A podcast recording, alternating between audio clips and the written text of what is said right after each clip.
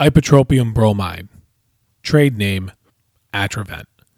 Class Anticholinergic, bronchodilator.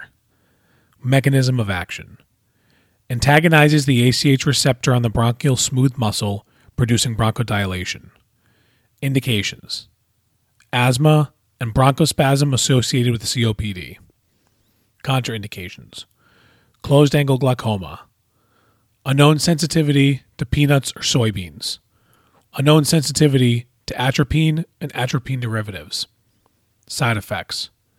Paradoxical acute bronchospasm, cough, throat irritation, headache, dizziness, dry mouth, palpitations. Dosage.